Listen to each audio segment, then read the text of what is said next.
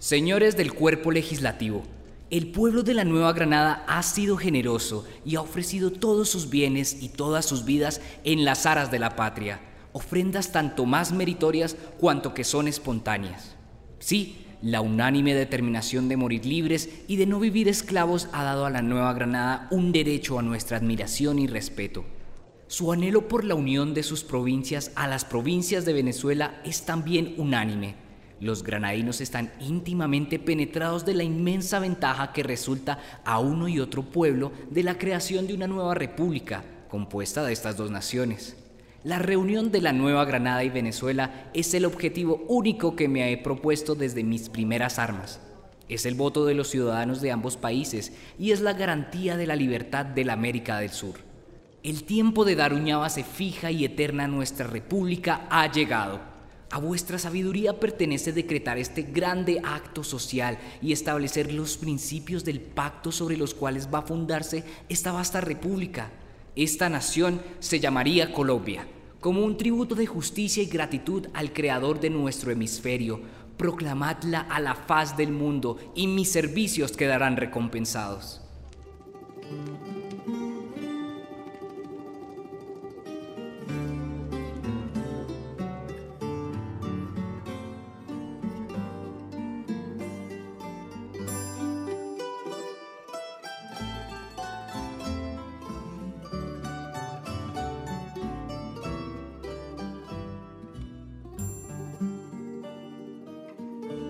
En 1819, en la ciudad de Angostura, hoy Ciudad Bolívar, se organizaba el Congreso que le daría a la República que se había forjado tras las guerras de la independencia una primera forma y un intento de unidad bajo el nombre de la República de Colombia, en honor a Cristóbal Colón y a su proceso de descubrimiento del continente americano.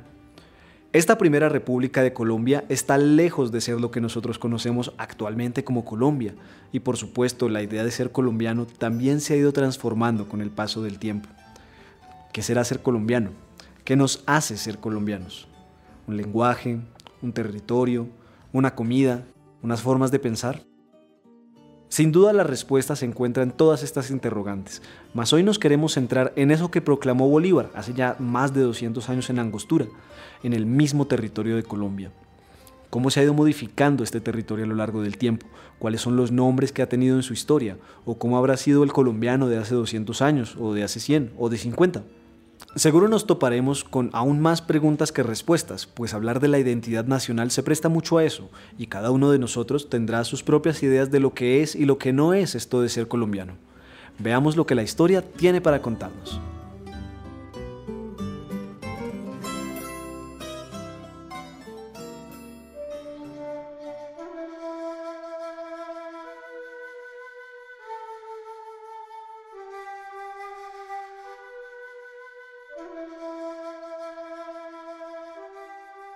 La historia de Colombia no comienza de ningún modo con Bolívar o con la llegada de los españoles al continente americano.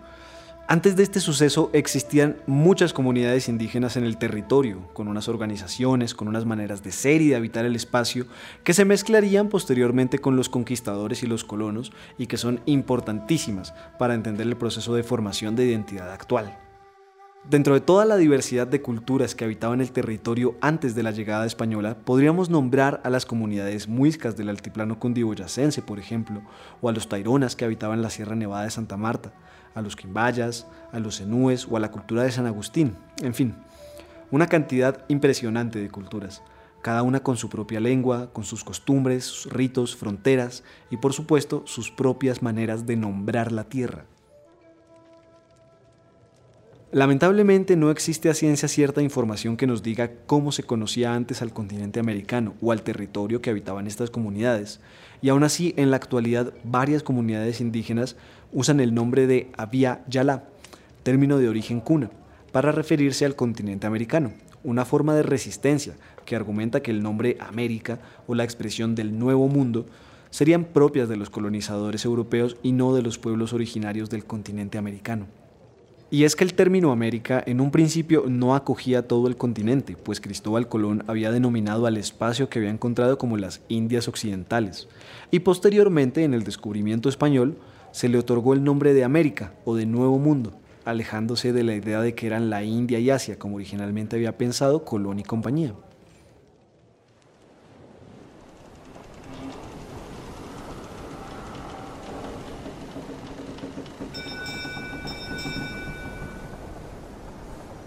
Mas estos nombres generales de la tierra poco a poco van volviéndose más particulares a medida que la conquista española va adentrándose en el continente y va descubriendo espacios y nombrándolos de acuerdo principalmente a celebraciones católicas o a espacios de la misma España que se asemejaban más o menos con lo que veían. Por ejemplo, uno de los primeros nombres españoles que tuvo parte del actual territorio colombiano fue el Reino de Tierra Firme, pues como su nombre lo indica, fue la primera región no insular del continente en ser explorada por los europeos a partir de 1498 y hasta 1502. Luego de estos primeros descubrimientos, la corona divide el reino de tierra firme en dos gobernaciones, la Nueva Andalucía, entre la Guajira y el Golfo de Urabá, y con Alonso Ojeda como gobernador, y Castilla de Oro, entre el Golfo de Urabá y el territorio de Veragua, con Diego de Nicuesa como gobernador.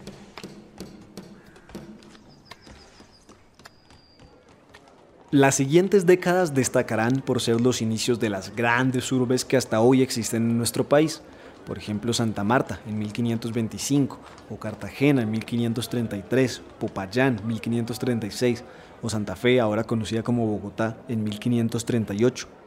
Con ellas, la identidad de sus habitantes y de las mismas urbes se va a ir moldeando de acuerdo a las particularidades a las que estas ciudades se ven enfrentadas por ejemplo, una fuerte presencia eclesiástica en Popayán o una presencia afro en Santa Marta y Cartagena que les va a traer músicas, comidas y saberes desde África, o incluso el frío intenso de la sabana cundiboyacense junto con un constante contacto indígena. Todas estas peculiaridades le irán dotando un sentido y una forma de ser y de saberse a los habitantes del territorio que se irá transformando lentamente por más de un siglo, hasta que en 1717, con Felipe V al mando de la corona española, se decide adoptar un sistema centralista en América, en el que a partir de unos virreinatos se va a controlar la región. Así es como se crea el virreinato de la Nueva Granada.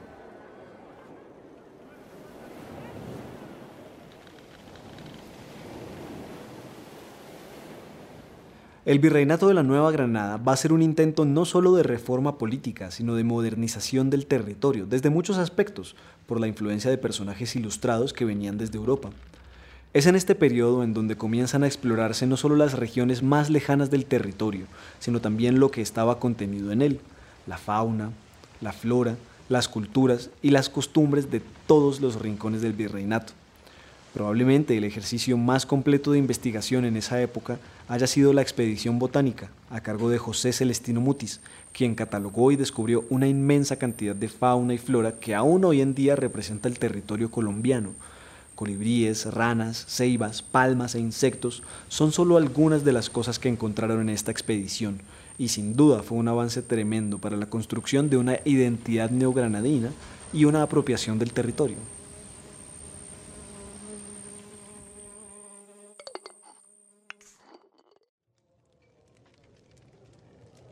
Además de estos descubrimientos, la expedición botánica también será la encargada de revisar las fronteras del virreinato, junto con la exploración de tierras en donde van a intentar cultivar, sin mucho éxito, plantas como el anís o la nuez moscada, muy importantes en España, pero difícilmente aclimatables en estas tierras.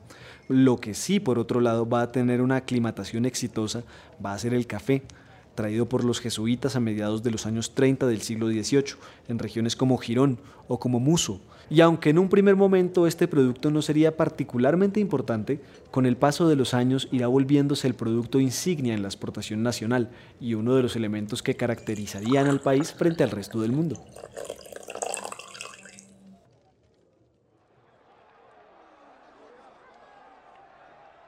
Ya a inicios del siglo XIX van a estallar en todos los virreinatos las insurrecciones independentistas, que darían paso a las repúblicas soberanas que conocemos en la actualidad. Mas estos primeros años estarán marcados por constantes peleas entre tendencias por decidir el futuro político de las regiones independizadas.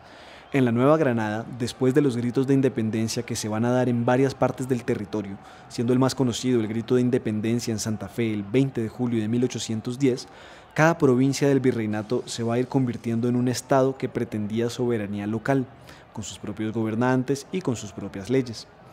Esto disparó las diferencias que se tenían entre pobladores de cada provincia, empezando así una de las primeras guerras civiles del ya territorio independiente, entre los que promovían un gobierno federal, por un lado, y los que preferían un gobierno centralista por el otro. A este periodo de la historia colombiana se le conoce como la Patria Boba. Mas esta patria boba, además de los conflictos políticos y regionales que se irán presentando, también va a estar marcada por las batallas que se realizaron a lo largo de la siguiente década contra los realistas y los pacificadores venidos a reconquistar el territorio. Y aquí es donde entra la figura que posteriormente le va a dar el nombre actual a nuestro país, Simón Bolívar.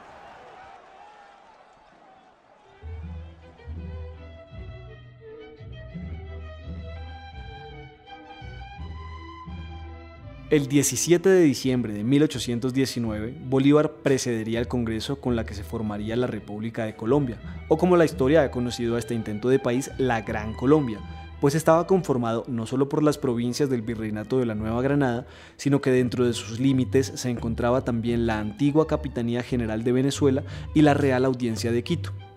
Si bien este proyecto de la Gran Colombia no va a tener luz jurídica sino hasta el año de 1821, desde Angostura comienzan a crearse los primeros símbolos de esta nación, como la bandera, amarilla, azul y roja, junto con el primer escudo de la República.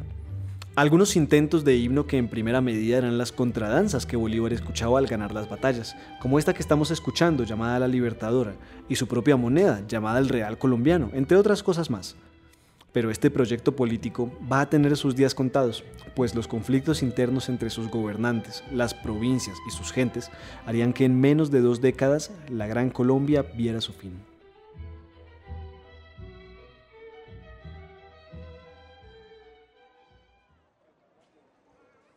¿Piensan ustedes que Colombia está cubierta de lanudos arropados en las chimeneas de Bogotá, Tunja y Pamplona?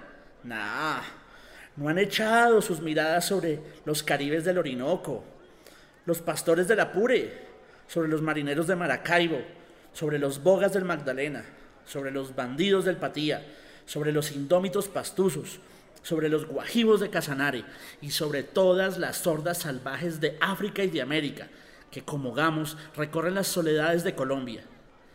Del norte hasta el sur del país nos encontramos formas distintas de pensar, como los mismos rostros y colores de las personas que habitamos aquí.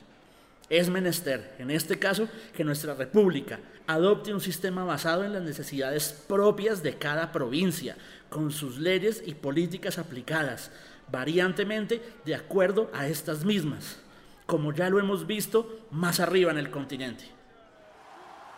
Mi general, ¿No ve usted acaso el problema con su afirmación? La unión de los pueblos es lo que llevará a la República de Colombia a la grandeza a la que está destinada. Sus gentes comparten una bandera y un escudo, un sentido de país porque así lo hemos generado tanto usted como yo. El sistema que debe adoptar esta nación es, siendo consecuente con nuestros ideales republicanos, un sistema centralista, con eje en la ciudad capital de Bogotá pues ya hemos visto cómo esta idea de provincias unidas ha fracasado en el pasado reciente. Recordad mis palabras y que la unión de los pueblos sea lo que consolide nuestro éxito.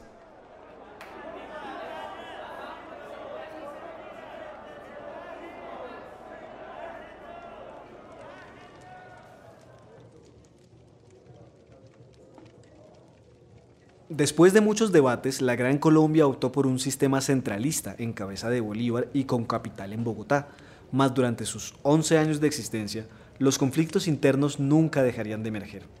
Llegó un punto en el que incluso Bolívar sufre atentados contra su vida, según muchos por federalistas encabezados por Santander, que pensaban no solo en un rumbo político diferente para la nación, sino en la destitución de Bolívar como presidente, al ver en él una figura dictatorial el rey Simón I, como alguna vez se escribió, y la historia les daría en parte razón, pues en un intento desesperado por salvar la Gran Colombia, Bolívar se decretaría a sí mismo como presidente vitalicio.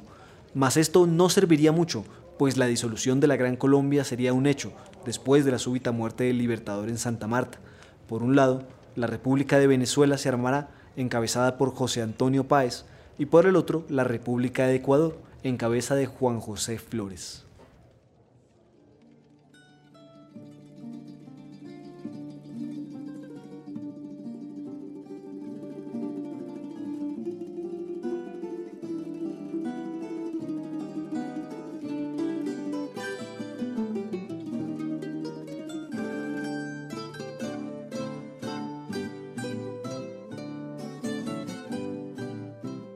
Luego de esta disolución, el territorio colombiano pasará por muchos cambios en sus fronteras y sus nombres.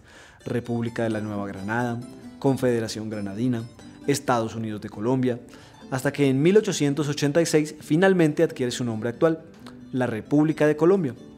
Y aún así, el territorio aún tendría varias modificaciones más. Quizás la más importante fue la pérdida de Panamá en 1903 a raíz de la Guerra de los Mil Días y por supuesto intereses extranjeros en esta parte del globo. Las modificaciones que se darán posteriormente le irán dando las fronteras al país y a sus departamentos, otorgándoles características, prendas tradicionales, comidas típicas, acentos y una infinidad de elementos más que le otorgarán una identidad particular a las personas que habitan estos territorios. Identidades en disputa, pero también compartidas, elementos que resaltan y que en conjunto conforman nuestra nación y la forma de mostrarse ante el mundo. Por supuesto que nuestra historia es también fundamental para entendernos como colombianos, pues es ella la que nos ha dado las herramientas para identificarnos con las cosas que nos identificamos y con las que no, por supuesto. ¿Cuáles son los hechos más relevantes para usted en nuestra historia? ¿Qué nos hace sentirnos colombianos? ¿Cuáles serán los grandes personajes, los lugares? Pueden dejarnos sus comentarios en nuestras redes sociales y visitar el museo y su nueva exposición de la Revolución a la Constitución, ¿Qué nos hace ser colombianos? Para empaparse un poco más de este tema tan interesante. Hasta aquí llega el episodio de hoy. Muchas gracias por escucharnos y compartir con nosotros y hasta otro episodio de Al aire Bagatela.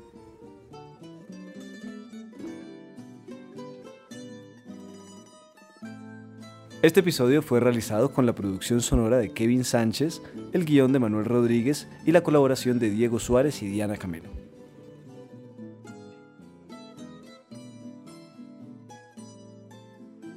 Al aire Bagatela, un podcast para escucharnos, compartir y construir en conjunto nuestra historia y nuestros saberes.